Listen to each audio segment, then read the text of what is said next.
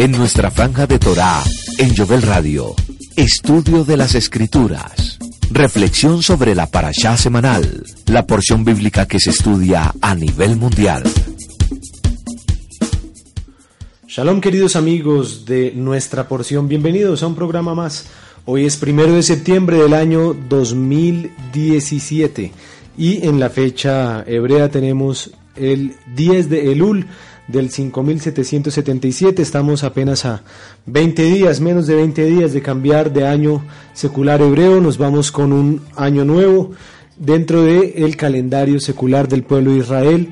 Estamos en el mes de Elul, mes de Selijot, mes de oraciones que buscan pedir a Hashem misericordia, arrepentimiento por nuestra parte para que podamos acercarnos a las altas fiestas de la mejor manera. Así que les damos la bienvenida a todos los que se empiezan a conectar a partir de este momento con el programa, los que estamos en vivo y en directo, y todos los que están también escuchando la grabación, el podcast, que están viendo el Facebook Live ya después de que ha sido emitido. Así que un saludo, empezamos a saludar a todos los que se empiezan a conectar, a reportar sintonía en esta hora. Yo voy a cerrar aquí el audio que tenía habilitado, estaba habilitando yo también el Facebook Live, dándole la bienvenida a todas las personas que se empiezan a conectar por este lado. Así que Shalom, Baruchim Habaim, bienvenidos, vamos a estudiar Torah el día de hoy. Como ya les dije, vamos a estar estudiando para Shah Ki Tetse, cuando salgas. Y empezamos a mover un poquito también nuestras redes sociales. Les recuerdo que nos pueden seguir a través de Twitter en arroba Jovel Radio. Entonces aquí va nuestro primer trino del día. En este instante se nos va y es bienvenidos a nuestra porción en Jovel Radio estudiando la parasha de la semana por TuneIn. Ahí óyenos y pasa el link. La clave es pasar el link, copie, páselo a través de sus redes, de su Facebook, de los grupos que tengas en WhatsApp. Ahí lo puedes hacer. Así que bienvenidos a nuestro programa de hoy y pues muy contento de estar aquí nuevamente viernes tras viernes dándoles la bienvenida y el saludo a los que se empiezan a conectar. Un saludo especial a Nancy que nos escucha desde Colorado Springs. Un saludo a todas las personas que eh, nos observan a través del Facebook Live. Que empiezan a conectar. Berujim Jabaim, bienvenido Manuel, bienvenido eh, Santiago Jaimes, que también lo tengo aquí por el otro lado de la consola, que estamos haciendo todo el tema de las transmisiones, de poder hacer esto una realidad cada viernes gracias a las personas que están pendientes. En un instante estaremos saludando a Mario, estaremos también con ustedes. Les recuerdo entonces que tenemos una cuenta en Twitter para que nos sigan en Twitter, arroba Jovel Radio, mi cuenta personal, arroba Julito Rubio para que empecemos a retuitear, empecemos a compartir, copie el enlace y compártalo, ya dentro de poco lo estaremos compartiendo también a través de eh, nuestros grupos de WhatsApp. Así que eh, bienvenidos a la eh, porción de hoy. Estaremos estudiando de las 11 porciones que tenemos en el libro de Devarim. Estaremos estudiando la que lleva por nombre Ki Tetse. Cuando salgas. Esta viene siendo la sexta porción de Deuteronomio son 11 parashot y es lo que estamos tuiteando en este momento. ¿Cuáles son las 11 porciones de Devarim? Devarim, que es la primera de las porciones, que asimismo también es como eh, se conoce, aquí estoy viendo, saludando y revisando todas las personas que se nos conectan a esta hora. Entonces, bueno, así como inicia el libro de Devarim, así se llama la parasha inicial también. Luego viene Baet Hanan, que estudiamos ya, Ekef, Re, Shoftim, y ahora Ki Tetse, la porción que estaremos estudiando el día de hoy, sexta porción, y las que nos quedan, ya estamos en la recta final, solamente nos faltan Kitabon, Itzabim, Bayelek y Haazinu, cuatro porciones. La última, Besot Abraha, siempre se estudiará dentro del contexto de la fiesta de eh, dentro de la fiesta de Sukkot, cerrando y mm, sigo saludando a las personas que se conectan. Entonces saludos a Liz Castel y a todos los que están disfrutando de la programación. No sé, también recibí ahorita un, mensaje hace un instante del rabino Itzhak Shapira. Eh, Ulay Hushomea, de pronto él está estudiando, Baruch Rab Shapira, le programa, le radio, del Yobel Radio, en donde estamos estudiando la parasha de, las, de la semana. Entonces, eh, vámonos con el siguiente trino y vamos a compartir a través, y aprovecho para saludar aquí a nuestros eh, ayudantes y operarios de consola. Quiero saludar a Mario, a Santiago, bienvenidos a nuestro programa de, de hoy en Jovel Radio. Hola, un abrazo para todos aquí, reportando sintonía Mario Ávila. un saludo para todos, aquí también ayudando en los controles Santiago Jaimes. Muy bien Santiago, gracias Mario, gracias. Vámonos entonces a, compartir a través del WhatsApp que estamos al aire para que en las redes que tenemos, en la lista de difusión que tenemos, podamos compartir con las personas. Entonces nos vamos con el siguiente trino, que es el que nos va a indicar en dónde está la parasha de la semana. Que comparto con ustedes, dejamos con algo de fondo de música en este instante y yo aprovecho y comparto también y respondo por aquí comentarios que nos están escribiendo en este instante.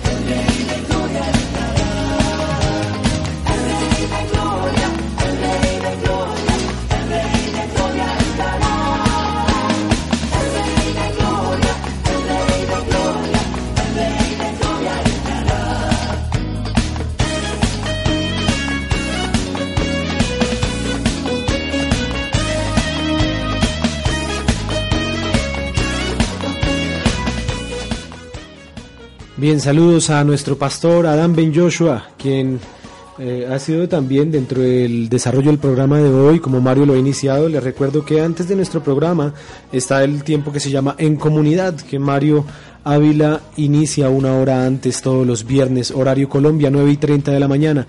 Y estuvimos hoy escuchando eh, eh, del día de hoy estuvo invitando al grupo Jerusalén y pues uno de sus mentores, uno de sus voces principales, uno de los que desarrolló mucho todo ese proyecto fue precisamente nuestro pastor Adam Ben Joshua.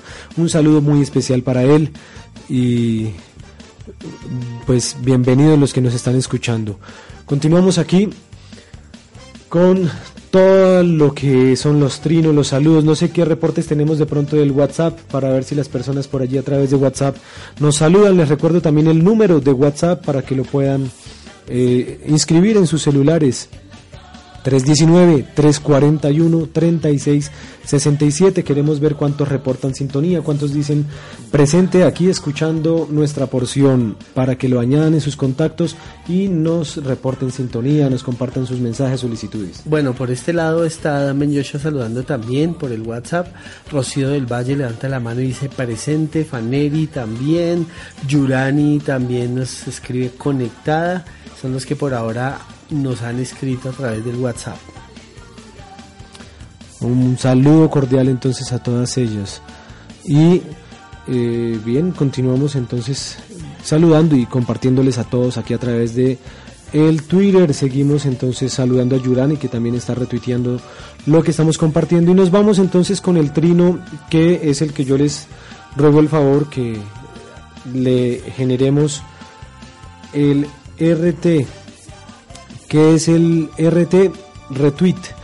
Vamos a ver a cuántos retweets llegamos. El pasado llegó a 10 retweets necesitamos llegar a muchos más y es el que va a salir en este instante. Entonces les recuerdo, esto está saliendo eh, directamente desde mi cuenta y pues Jovel Radio lo empieza a retuitear y de ahí en adelante todos ustedes. Lecturas de la parasha de esta semana, aquí Tetse está en la Torah de Barim.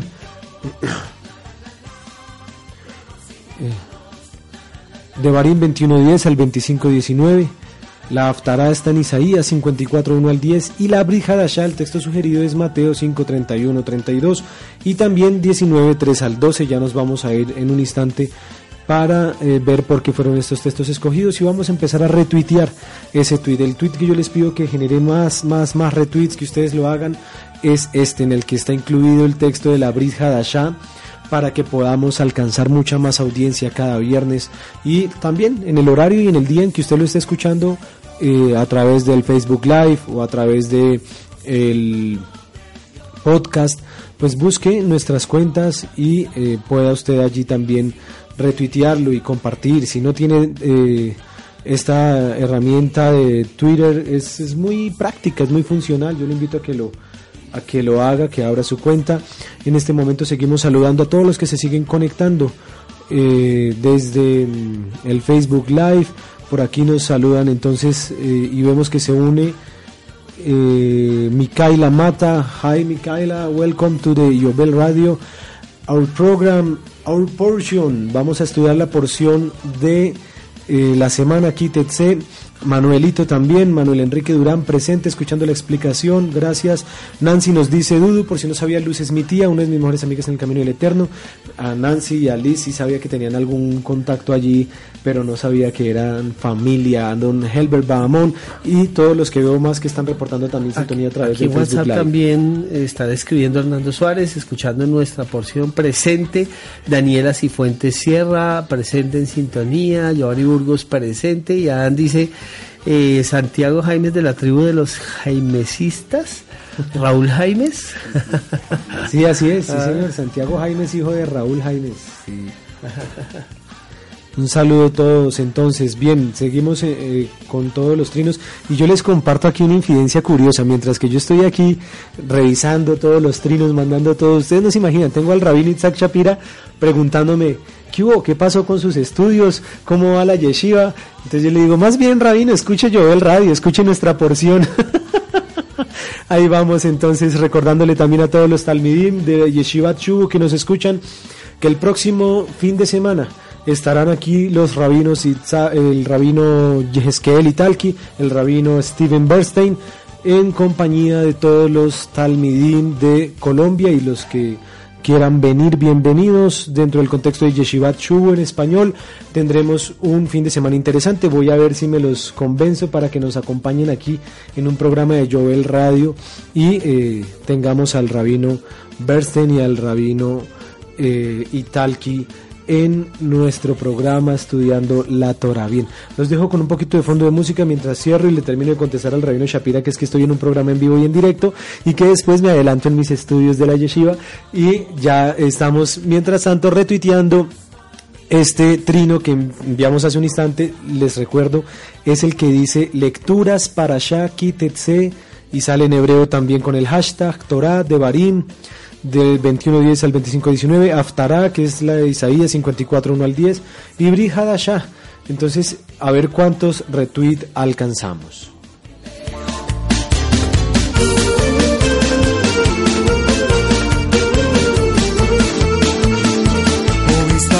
suena el shofar, que todos puedan oír que yo soy el Señor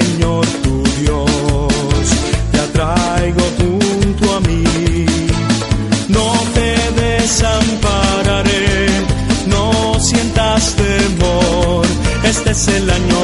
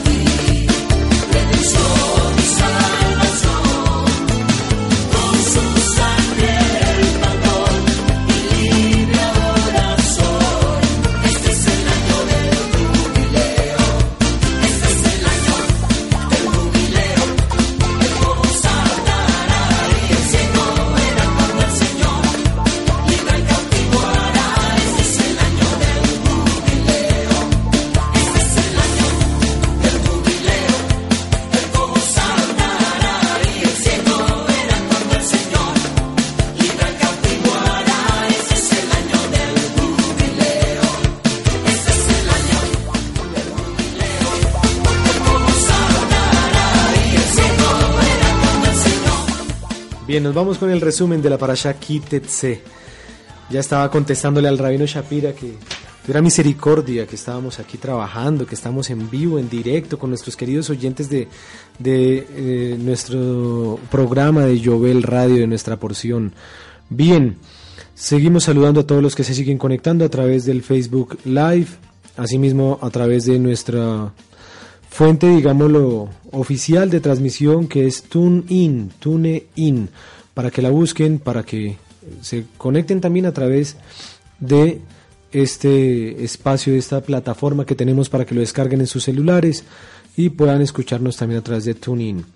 Bien, el resumen de la parasha de la semana es el siguiente. Estamos ya en la parasha Kitabo. Este lo tomo del libro Hablarás de Torah del rabino Moshe Bogomilsky y es en las palabras del rabino el resumen es el siguiente. Moshe concluyó la sección legal de su discurso con una enumeración de las ofrendas a realizarse en la tierra prometida, y que comprendían los bikurim, los primeros frutos de los siete minim especies, trigo, cebada, uva, granada, higo, dátiles, aceituna. Estos deberían ser llevados al Cohen en el santuario. El donante debía recitar entonces una oración de agradecimiento recordando cómo Hashem había liberado sus antepasados de la esclavitud en Egipto y conducido a la nueva generación una tierra que fluía leche y miel.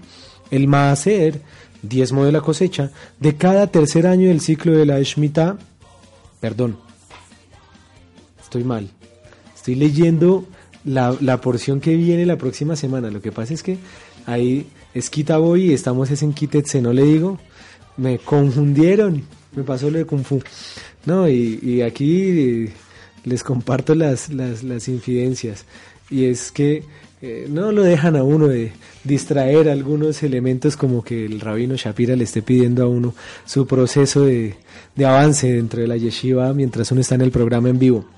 Y también que generalmente estamos dentro de todo lo que hacemos nosotros en los medios, nos vamos siempre una semana adelante. Entonces, ayer yo estuve ya imprimiendo la salillot para el próximo Shabbat, haciendo todas las lecturas para el próximo Shabbat. Entonces yo estaba convencido y por eso estaba confundido y se parecen de Kitetse a Kitabo. Pero rectifico entonces, discúlpenme, queridos oyentes de Jovel Radio, por favor. Estamos con Parasha Kitetse. Kitetse. Vamos de nuevo. Si un israelita capturaba a una prisionera de guerra en una batalla fuera de Canaán, no podía tomarla en matrimonio inmediatamente. Antes, ella debía raparse la cabeza, cortarse las uñas, quitarse el vestido de cautiverio y llorar a sus padres durante un mes. Todo esto para que no resultara atractiva para el israelita. Luego, si éste aún deseaba casarse con ella, podía hacerlo. De lo contrario, tampoco podía tratarla como esclava. El primogénito debía heredar una porción doble, incluso si su madre no era amada por su padre. Un hijo rebelde, por ejemplo, uno que hubiese robado, comido bebido una cierta cantidad de carne y vino pese a la advertencia de que no lo hiciera, debía ser apedreado tema bastante conflictivo. El cuerpo de un hombre que hubiese sido colgado no debía dejarse en esa posición toda la noche, sino que debía ser inhumado ese mismo día. Todos los objetos perdidos deben ser devueltos a sus dueños legítimos. Por razones de seguridad se debe construir una baranda alrededor de cada terraza. Está prohibido usar shadnes, que es el tejido con una mezcla de lana y lino. Debe usarse tzitzit, flecos en los cuatro bordes del manto con que te cubras. Un esposo que hubiese acusado falsamente a su esposa de haberle sido infiel antes del matrimonio, pero después del compromiso debía ser azotado y pagar una multa. Si la acusación era cierta, la esposa debía ser apedreada. Si una mujer cometía adulterio, ella y su amante debían ser ejecutados y un hombre no debía casarse con la esposa de su padre. También se prohibieron los matrimonios con integrantes de las naciones de Amón y Moab. Se prohíbe cobrar intereses a quienes no sean del pueblo de Israel. Aquel que formulase una promesa debía cumplirla. Cuando un esposo tenía motivos para el divorcio, el matrimonio debía disolverse según el procedimiento legal del get, que es la carta, de divorcio. Si la mujer se casaba de nuevo y se convertía luego en viuda o divorciada, no podía volver a casarse con su primer marido. Si un israelita le prestaba dinero a otro, no debía tomar como garantía nada que sirviera al prestatario para su manutención. Si el tomador del préstamo es pobre, el que presta debe devolver la prenda de garantía antes del anochecer, si fuese necesario. A un trabajador contratado se le debería pagar a la terminación del trabajo. Si un hombre casado muere sin dejar hijos, su hermano debía casarse con la viuda y heredar sus propiedades. Y esta es una cantidad de leyes y normas que tenemos porque vamos a estar ante la porción con más mandamientos. Ese fue mi artículo en, la, para, en el boletín que salió del Shabuatov en donde era, es, es tan amplia la, la parasha que yo dije, lo importante aquí es poder revisar todos los mandamientos que tiene esta porción. Tiene 74 mandamientos. Y uno de ese mandamiento es el mandamiento de la ley del jibum o levirato. En el latín, levir es cuñado. Y en hebreo se dice jibum.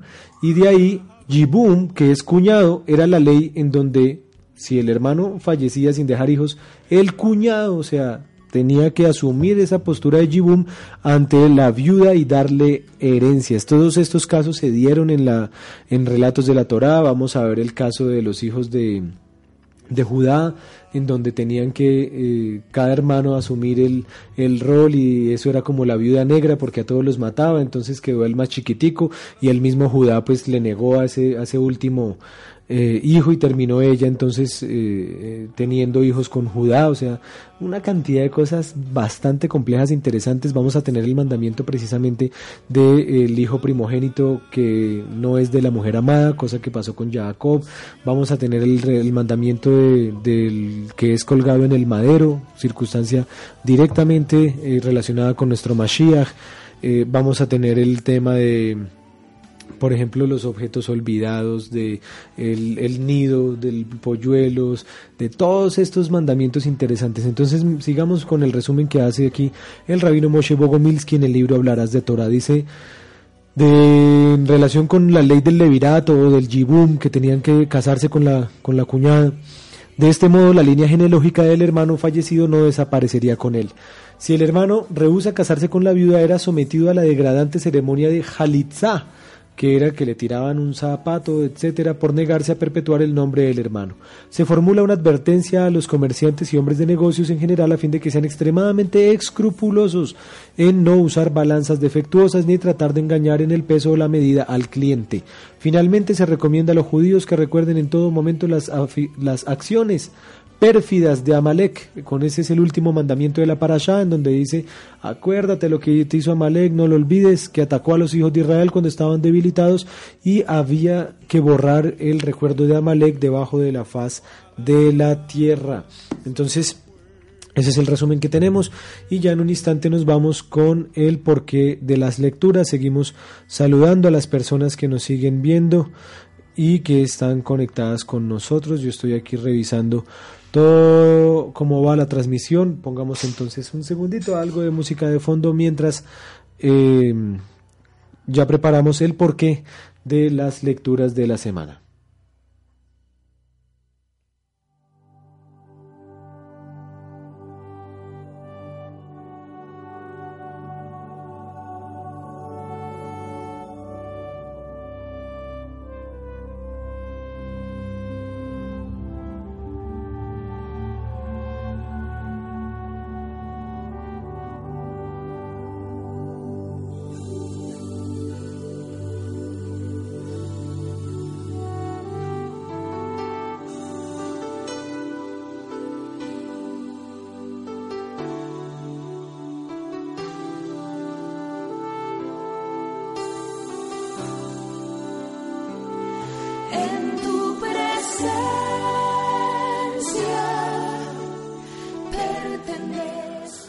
Bien, estamos entonces revisando también cómo van esos retweets. No se ha movido mucho, los invito a que lo hagan. Es el que dice y saludo entonces y agradezco a Hernando Suárez, a Yurani Andrade, a Rocío del Valle, que retuitearon el trino que decía lecturas para Shaki Tetse Torah de Barim 21.10 al 25.19, ya vamos a ver pues de dónde, dónde va la parasha, la Aftará porque fue escogida. Y el texto de la Brit Hadashah. Llevamos cuatro retweets, la idea es que alcancemos muchísimos más. Ese lo pueden encontrar ahí en nuestra cuenta de Twitter, arroba Julito Rubio o arroba Jovel Radio. Y allí le dan RT, que son las flechitas que están como generando un cuadradito allí de replicar esta información. Bien, eh, ¿por qué fue escogido el texto de Isaías 54 como Aftará y por qué están sugeridos estos textos? La porción Kitetse es la sexta porción de Deuteronomio, contempla una amplia gama de leyes, normas, ritos, etcétera, como ya indicamos. Y la Haftarah correspondiente a Kitetse, quinta de las siete Haftarot de consuelo, o sea, este es el quinto Shabbat eh, después de que pasara Tisha y ahora eh, se viene el sexto, digámoslo ya dentro de la semana, el próximo Shabbat y séptimo, antes de que llegue la festividad de el Rosh Hashanah eh, judío tradicional o nosotros dentro del contexto de lo que entendemos bíblicamente como Yom Teruah, el día del clamor, que sí hay un cambio de año secular, pero el enfoque bíblico gira en torno a hacer una conmemoración al toque de trompetas, más que la fuerza que el pueblo judío le ha dado al tema del cambio de año. De todas formas, sí hay un cambio de año y también pues lo celebramos, lo respetamos y recordamos que también hay varios años nuevos. El año bíblico inicia siempre en el primer mes de Aviv, alrededor de marzo, abril, y este es el año que es secular. Bien, la Haftará entonces es la quinta de las siete porciones de consuelo, consta solo de diez versículos y eh, Estoy revisando aquí que pronto está haciendo, está cargando el, buffer o se nos fue la señal. Ya reviso si aquí estamos bien, si está almacenando en buffer. Es decir, está revisando el retorno ahí nuevamente toda la cargando la información que tiene y les decía entonces que esta es eh, de las más cortas, 10 versículos no más de Isaías 54, 1 al 10 y hay una más corta que esta, que es la de Besota Abraha, leída por los sefarditas, que consta solo de nueve versículos. En esta porción el profeta promete al pueblo de Israel que está en el exilio de Babilonia que Elohim no los abandonará, les ha dejado tan solo temporalmente y los salvará si observan sus mandamientos muchos de los cuales precisamente son descritos minuciosamente en esta porción de la Torá. Elohim dice que así como prometió después del diluvio, época de Noé, que nunca más volvería a destruir la humanidad, de igual forma promete ahora que no destruirá a Israel. Es muy interesante que los diez primeros de esta Haftarah, Isaías 54, son también el inicio de la Haftarah de Noah. Y creo que no es casualidad que precisamente en estos momentos que estamos viviendo de dificultades eh, a nivel climático, de tormentas, de huracanes, de inundaciones que se están viviendo en Estados Unidos, en India, en otros países, pues sea precisamente la, la a leerse. Entonces aquí hay un mensaje de consuelo también y sobre todo a las personas que de pronto nos oyen, nos observan desde Estados Unidos, a personas que están en, en el estado de, de Texas, en donde se vieron afectados, en Houston, en todos estos lugares. Miren, quiera el Eterno permitir que eh, la palabra que está en Isaías 54, que es la aftará de este Shabbat, sea una realidad para todos ustedes y asimismo para todos nosotros, porque aquí hay una particularidad que puede ser tal vez la primera mm, reflexión que podemos compartir el día de hoy en relación con las aguas del diluvio. Ahora, fíjense el texto que empieza diciendo regocíjese la estéril, la que no daba luz, que le vio un canto, porque más son los hijos de la desamparada que la casada, Así ha dicho Adonai, ensancha el sitio de tu tienda, las cortinas de las habitaciones sean extendidas, no seas apocada, alarga porque te extenderás, que no te avergüences más, eh, que te olvides de la vergüenza de tu juventud y más adelante eh, también va a hablar del repudio de la mujer, porque es uno de los temas tratados en la parasha. La mujer repudiada, la mujer que eh, fue abandonada, dice Hashem que será llamada mujer de Elohim, es decir, como una mujer abandonada, te llamó el Señor como esposa de su juventud. Dice, por un breve momento te abandoné, pero te recogeré con grandes misericordias. Con un poco de ir escondí mi rostro de ti, que es el juicio, es el momento de dificultad, de aflicción, que puede estar pasando, que puede estar sucediendo también a nivel, como lo decíamos, hasta de, de tema climático, en lo que pudimos ver en relación con este huracán y con todo lo que pueda estar sucediendo. Y eh, que ahora Hashem nos da una hermosa promesa y es la siguiente. Dice el versículo 9, porque esto me será como en los días de Noé. Es decir, estas circunstancias para Hashem serán como los días de Noé. ¿Y cuál es la característica que, que resalta allí que yo quiero que, que, sea una primera reflexión para todos ustedes, queridos amigos de Jovel Radio, que escuchan hoy esta porción? Y sobre todo aquellas personas que fueron directamente afectadas y que de repente puedan llegar a escuchar parte de este mensaje o tengan familiares, que ustedes les puedan transmitir esta palabra. Y es el siguiente, dice, verso 9, esto me será como en los días de Noé, cuando juré que nunca más las aguas de Noé pasarían sobre la tierra. Asimismo he jurado que no me enojaré contra ti, ni te reñiré, porque los montes se moverán, los, los, collados temblarán, pero no se apartará de ti mi misericordia, ni el pacto de mi paz se romperá. ¿Qué podemos ver en, relación a, a este suceso? Y es lo siguiente, el diluvio en hebreo es Mabul, pero aquí el texto del profeta no dice Mabul, ¿Cómo dice el texto? Y aquí puede ser de pronto la primera pregunta para nuestros oyentes. ¿Cómo dice el texto en hebreo, capítulo 54, versículo 10, cuando dice esto me será como en las aguas del diluvio? No sé si tienen alguna otra versión a la mano de repente para mirar Isaías 54, eh, 9, porque hay unas versiones que lo traducen de esa manera, diciendo que eso es como las aguas eh, del, del diluvio, pero en realidad en hebreo no dice así. Entonces quisiera invitarlos a, ver quién se anime, quién es el primero en dejarnos ver, dejarnos saber cuál es el texto en hebreo, cómo dice el texto en hebreo, cómo dice literalmente. ¿Tienes alguna versión ahí de repente de Santiago diferente? Isaías 54, 9. A ver si lo podemos leer. El texto de Isaías 54 dice, sí, fíjense, por ejemplo, ¿esta cuál versión es? NBI. La NBI dice, cuando juré que las aguas del diluvio, las aguas del diluvio. Y, eh, muy bien, Liz Castel dice ahí, aguas de Noé. Y así es, eh, Liz Castellán nos responde muy bien a través del Facebook Live. Ahí en la, en la NBI por lo menos tiene la nota al pie y es las aguas de Noé, literalmente de Noé. Y ya va para allá entonces la explicación. Creo que tenemos un pequeño fallo aquí en la transmisión. Denme un segundo y revisamos qué puede estar pasando porque creo que solo estamos saliendo por Facebook Live. Así que los de Facebook Live, denme un segundo, no se desconecten, que vamos a rescatar a la gente del tuning.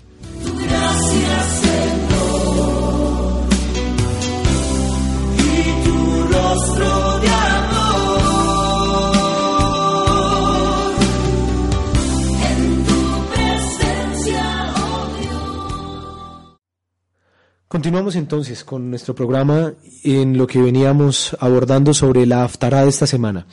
La aftará de esta semana es una aftará tremendamente especial, queridos amigos. Me dice Nancy que en México también hay inundaciones.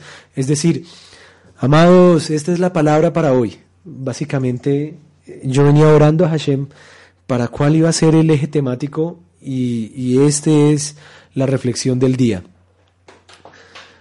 No sé si su vida, querido oyente, esté pasando por una tormenta, esté pasando por un mabul, por un diluvio.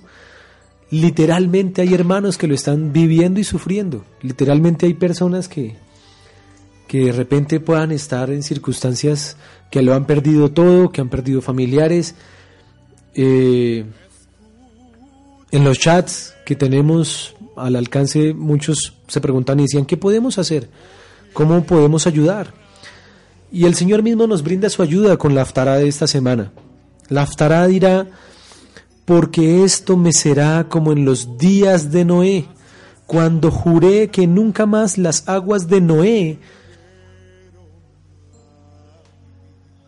pasarían sobre la tierra. No es Mabul, no utiliza ese concepto en el hebreo. ¿Sabes qué quiere Hashem hacer en tu vida?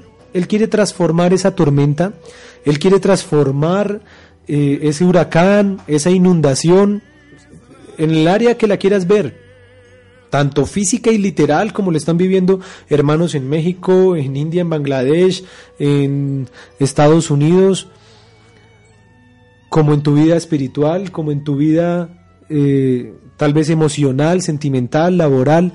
Si hay una tormenta, si hay una inundación en este instante, Hashem quiere decirnos que esto será para nosotros como las aguas de Noé. ¿A qué voy con este énfasis?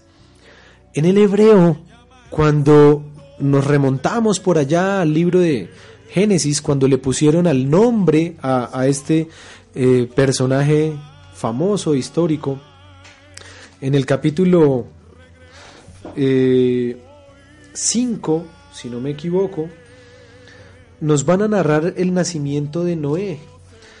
5.28 de Génesis dirá, vivió Lamec 182 años, engendró un hijo y le puso por nombre Noah.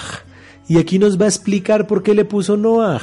Dice el texto, pues dijo, este nos aliviará. Y ahí en el hebreo hace un juego de palabras con el verbo lanuach. El verbo lanuach es descansar, es estar tranquilo. Noach viene de esa raíz.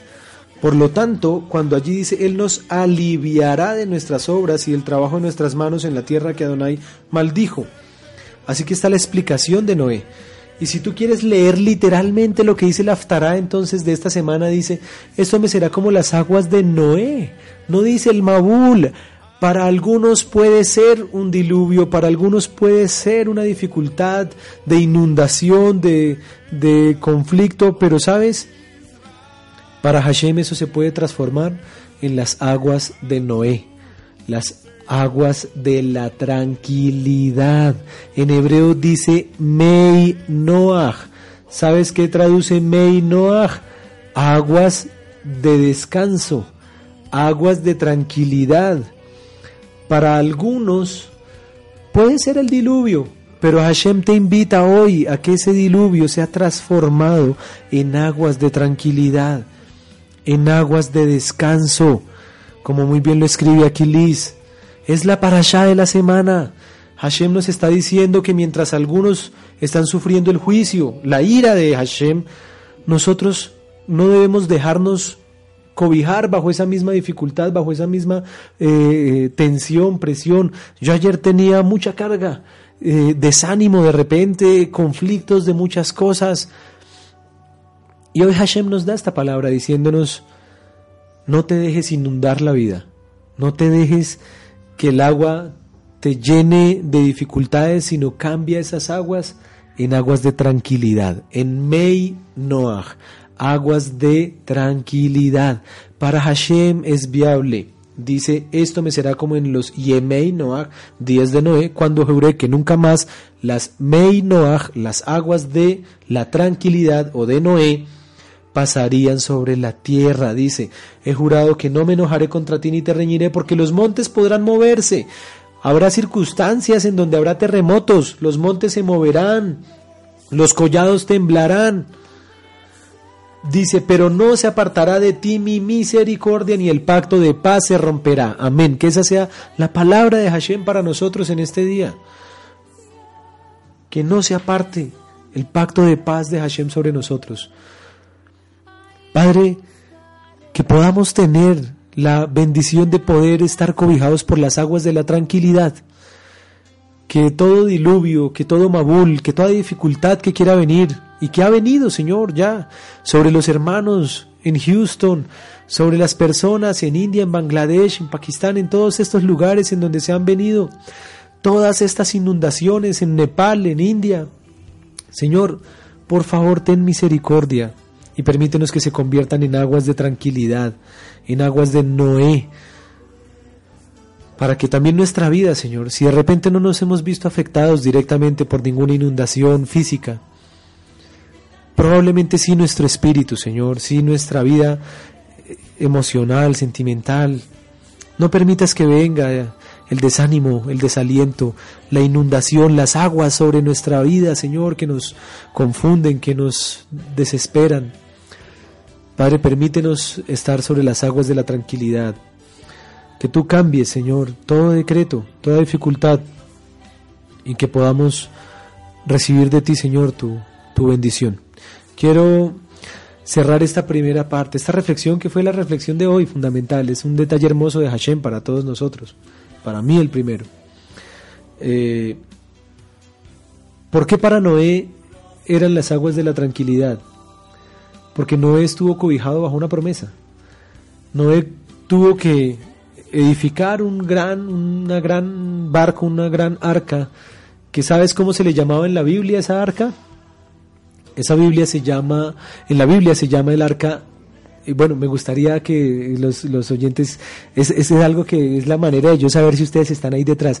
¿Cómo se le llama al, al, arca de Noé en la Torah? ¿Cuál es el término que se utiliza bíblicamente? ¿Cuál es el término que se utiliza para que lo podamos eh, aprender y reflexionar allí de la manera hermosa? Quisiera saber entonces si a través de el WhatsApp nos toca estar pendientes, si a través de el Facebook Live con las personas que están conectadas. Pueden darme el término de cómo se le llamó al arca de Noé, cuál era el término bíblico, cómo se le dice al arca en hebreo. Porque ahí también hay una reflexión muy especial y muy bonita. Y sobre eso, digámoslo, que es en donde está la respuesta de Hashem. Y tenemos a Liz Castellán súper conectada. Qué bendición, Liz. Gracias por estar así de, atenta. Me bendice también esa disposición. No sé si hubo alguna respuesta en WhatsApp. Creo que estábamos allí pendientes de, ver. Y en el Facebook Live, eh, Liz Castellán nos contesta que el arca no es, no es el arca del pacto, no es el Aarón Jacobesh, es el arca de Noé. Es decir, es el famoso barco gigante. Y es como le dice Liz allí, Teiba Teibá. Teibá es el término bíblico para el arca. ¿Y qué encontramos en esto? Encontramos una riqueza increíble. ¿Saben cómo se le llama a la bima dentro del contexto sefardita? ¿Saben cómo se le llama al lugar en donde se lee y estudia la Torah? Y para eso, qué pena Santiago, aquí está mi sidur dentro del talit, dentro de la talitnía. Les voy a brindar la página en el Sidur Birka de Shlomo para que lo puedan verificar. Y es Teiba, así como lo puso y, lo escribió Liz, estaba bien. Entonces, en, el, en el Sidur Birka de Shlomo pueden encontrar, voy a revisar rápidamente para demostrarles eh,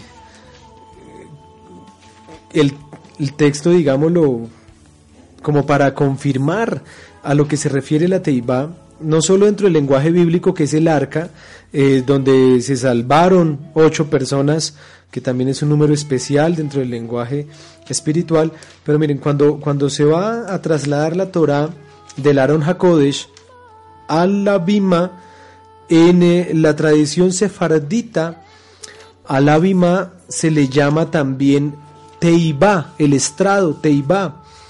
Entonces hay una reflexión muy especial que los rabinos han hecho al respecto de esto. Ya estoy llegando, denme un segundito y les doy la página eh, puntual. Miren, página 332. Y no sé si de pronto con alguna cámara tú me ayudas a, mostrar. Eh, y ahí vamos a, leer la, la parte puntual de cómo se llama y es, esperemos a ver si se alcanza a ver, estoy atento, ahí ustedes pueden darse cuenta que dice, se toma el Sefer Torah, ahí está, y se le conduce al estrado. ¿Cómo se le llama al estrado? Miren, Teiba, Teiba, es el mismo término, y se recitan los siguientes versículos con la congregación. Entonces, ¿cómo se le llama al, a la bima, al estrado en donde se estudia la Torah? Teiba, se llama Teiba es la misma arca. Quieres salvarte del Mabul, quieres salvarte del diluvio, quieres que las aguas de la dificultad, quieres que las aguas de la inundación se transformen en aguas de tranquilidad, entra en la Teibá, entra en el estudio de la Torah, entra en la oración, entra en aquel lugar que trae salvación, entra en Yeshua. ¿Saben cómo se llamó la pequeña canastilla en la que pusieron a Moshe. Cuando Moshe, recién nacido, tienen que arrojarlo al Nilo. ¿Saben cómo se llamó esa canastilla? Teiba. También se le llamó Teiba. Es decir, es una canastilla para una persona o puede ser un barco inmenso para traer salvación no solo a una persona, sino a una familia y a los animales y a generar el concepto de lo que implica una nueva oportunidad. Entonces, ¿Qué quiero decir con esto, queridos amigos que estudian hoy la Parashá de Joel Radio aquí en nuestra porción, la Parashá Kitetse, cuando salgas a la guerra, es decir, cuando salgas a la inundación, al conflicto, a la guerra, a ver todas las dificultades que pueden haber, cuídate, no dejes que el Maúl se te traiga inundación a tu vida, transforma las aguas de dificultad en aguas de bendición. No es casualidad que esta aftará de hoy sea la misma aftará de la Parashá de Noé no es la misma. No, o sea, no es casualidad que sea la misma y que sea solo una partecita y que la parte concluya justamente en el versículo en donde se habla de las Meinoach, de las aguas de la tranquilidad. Que podamos entrar, queridos amados, entonces, a la Teibá, a Yeshua, a nuestro Mesías que nos da esa salvación, esa tranquilidad. y voy cerrando con este último ejemplo increíble y es el siguiente.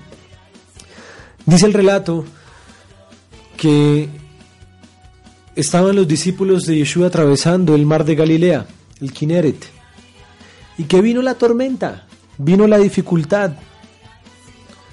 ¿Y sabes qué hizo eh, el Mashiach? Se durmió.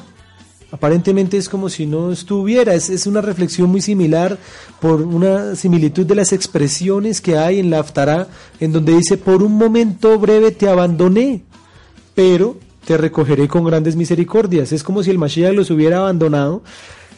Está dormido, se están inundando. Y en el momento en que se están inundando, lo despiertan. Dice, mira que nos anegamos, que nos inundamos. ¿Qué hace el Mashiach? Les dice, hombres de poca fe, se para y aquieta el mar. Dice que se calma. ¿Qué reflexión encontré yo? A manera personal en relación con este pasaje. En las circunstancias, digámoslo, de la analogía de este pasaje, esa tormenta, el agua representa la dificultad, el agua representa lo que te está atacando, nos estamos inundando. Nosotros muchas veces queremos que la salida del problema sea quitar el problema, pero ahí el Mashiach nos da una gran lección muchas veces el problema no se va a ir, porque el problema es el agua. Usted se imagina entonces que hubiera hecho el Mashiach, te vas agua y ¡puc! caen entonces la barca allí sobre la parte seca y, ahora entonces carguen eh, eh, la barca y caminen una cantidad de kilómetros mientras llegan al otro lado. No, no, no, no, no. ¿Qué hace? Aquieta el problema, lo acalla, lo pone en su sitio, le dice, ¡Shh! quieto ahí! Tú no te metes conmigo y lo que hace es que les permite remar encima del problema, encima de la circunstancia. O sea, la circunstancia no se va a ir, porque eso es algo que Hashem permitió que estuviese allí con un propósito. Lo importante es saber cómo enfrentar esa circunstancia. Entonces el Mashiach nos permite entender que debemos tener fe para saber que podemos aquietar ese problema, ese maúl, esa dificultad, estando en la barca con él estando en la teibá, estando en la oración, en el estudio de la palabra, saber cómo remar, saber cómo contrarrestar esa dificultad y llegar al otro lado, pasar al otro lado, como lo dice el texto que les estoy trayendo en relación con el Mashiach en una analogía sobre este mismo tema. Amados, creo que este fue el, el momento más bonito de repente de, de ver cómo Hashem nos responde en este programa cuando en oración había pedido al Padre que me permitiera tener una palabra para, para todos nosotros hoy. Y, Él nos responde. Quiere el Eterno permitirte convertir entonces ese Mabul, esa dificultad, ese diluvio, en Mei Noach, en aguas de tranquilidad. ¿Cómo? Entrando en la Teibá. ¿Qué es la Teibá? Es el estrado en donde se lee la Torah, es el estrado en donde se hacen las oraciones. Entonces entra al lugar de la oración, entra al lugar de la Torah, entra a la salvación, porque la Teibá también es el recurso que Hashem utilizó para salvar a Moshe, para ser sacado de las aguas. Entonces esa Teibá es una figura también del Mashiach Yeshua. Entra en intimidad con el Mashiach Yeshua para que puedas salir adelante, pasar al otro lado esta circunstancia, esta dificultad y prepararnos adecuadamente prepararnos adecuadamente para las altas fiestas que se nos vienen, para las grandes celebraciones que tendremos Besrat Hashem de Yom Teruah, de Yom Kippur, de Sukkot, de Shmini Atzeret, de eh, Torah y de iniciar un nuevo ciclo de Torah. Noah es casi que de las primeras porciones en donde se lee esta Haftarah. Y Kitetse es casi que de las últimas. De principio a fin, Hashem está queriendo mostrarte que Él está pendiente y que Él cuida de nosotros y que su pacto de paz no temblará, no se quitará. Así que quiere el Eterno bendecirnos, ayudarnos, fortalecernos, que podamos tener la bendición de asegurarnos en Él. Y quiero eh, cerrar con un último tema en estos minutos que tenemos. Eh, porque estábamos compartiendo el porqué de las lecturas, es decir, estábamos todavía, entre comillas, en la introducción cuando estábamos hablando del Aftará y del, y del famoso trino que yo invito a que retuiteen, en donde les dije, la invitación es a que lleguemos a más retweets, en este momento vamos en cinco nomás, busque el trino arroba Julito Rubio o arroba Jovel Radio y es el que dice lecturas para allá, quítetse, está en hebreo también el hashtag, Torah de Barim 21.10 al 25.9. Aftará, ¿por qué fue escogida entonces esta Aftará? Ya lo vimos. Promete al pueblo Israel que estaba en el exilio que el Señor no los abandonaría, no los descuidaría. Y muchas veces el mensaje es así, corto, práctico. La brija Asha está tomado del Evangelio de Mateo 5, 31, 32 y 19, 3 al 12. ¿Qué textos aborda? ¿Por qué fueron escogidos? Estos son sugeridos por David Stern. Y los textos que sugiere David Stern eh, son sobre el divorcio. Son sobre el texto que aparece justamente en esta parasha, para hablar sobre esa famosa carta de divorcio. ¿Sabes qué va a suceder aquí? El mismo Mashiach va a decir, esto no era el plan de Hashem. Moshe, por la dureza de sus corazones, les permitió eso. Pero ese no es plan de Hashem. Así que si hay familias, que sé que las hay, en dificultades, en circunstancias aún pensando en el divorcio, en el get, en, en acabar el hogar, que ese diluvio, que ese Mabul sea transformado en una agua de tranquilidad. Quiera Hashem bendecir su hogar, querido oyente, querida mujer que está orando para que su hogar sea restaurado, varón que tiene que cambiar, que tiene que buscar de Hashem para que restaure su hogar. Quiera Hashem bendecir nuestros hogares. Precisamente la parasha de hoy va a dar una cantidad de normas en relación a los conflictos cuando los hogares no son de la manera adecuada, cuando se casa con la mujer tomada en la guerra, tenía que esperar para que no fuera una emoción, tenía que ponerla bien fea, tenía que dejarle crecer las uñas, cortarle el pelo, para ver si era pura emoción de guerra, porque recuerden que estas circunstancias se dan en momentos en donde eh, se exacerba el, el, tema humano y el, aspecto hasta animal del ser humano, en donde en una guerra, en un conflicto, siempre las primeras consecuencias de las guerras y de los conflictos va a ser la violencia también de tipo sexual, va a ser el conflicto de la prostitución, va a ser el conflicto de tomar mujeres para saciar apetitos de soldados. Y allí es en donde Hashem va a entrar a cuidar el corazón de las personas diciéndoles, ten cuidado. Ten cuidado, no hagas las cosas por emociones, no seas caprichoso. Espera un tiempo, deja que esa mujer pase el luto y si ya después de determinado tiempo ah, la sigues viendo bonita, entonces comprométete con ella adecuadamente. Va a decir sobre los que tienen hijos por aquí y por allá, que en la época de los patriarcas dice que si el primogénito era de la mujer que no era amada, que si era, es de nuevamente ese es otro Maúl, ese es otro diluvio que tienen muchos en donde tienen un hijo aquí, un hijo allá, empieza el conflicto, que este es el hijo que amo, que ese es el que no, vuelve a ser el ejercicio del conflicto que eso termina generando que se rompan los lazos del hogar y que haya el concepto del divorcio. Entonces, quiera Hashem restaurar todos estos detalles que apelemos a aquel que fue expuesto en el madero, como dirá la parasha, aquel que fue expuesto en el madero, como dice la porción, para que podamos en su nombre recibir perdón, podamos en su nombre sanear nuestras vidas y poder tener bendición. Queridos amigos de Jovel Radio, es la reflexión de la parashá de la semana. Los dejo con el último trino, que es el que los invita a leer el boletín, el boletín de la parashá, el boletín de Yobel. Ahí están también las lecturas para que estudiemos la parashá, para que nos preparemos de la mejor manera en este Shabbat y podamos eh, ser bendecidos en este Shabbat que se viene. Colombia va a enfrentar una semana bastante compleja con la visita de la figura jerárquica que tiene eh, el imperio romano, el concepto de, de, la religión universal, en donde traerá, podrá traer juicio sobre nuestra nación. Oremos para que todo esto sea contrarrestado, que no estemos bajo juicio, que no estemos de acuerdo con lo que eh, este hombre eh, lejano del temor de Hashem y de su palabra pueda traer sobre nuestro país. A todos muchas bendiciones, que podamos tener un excelente Shabbat, no se desconecten de Jovel Radio, fui muy bendecido y espero que ustedes también.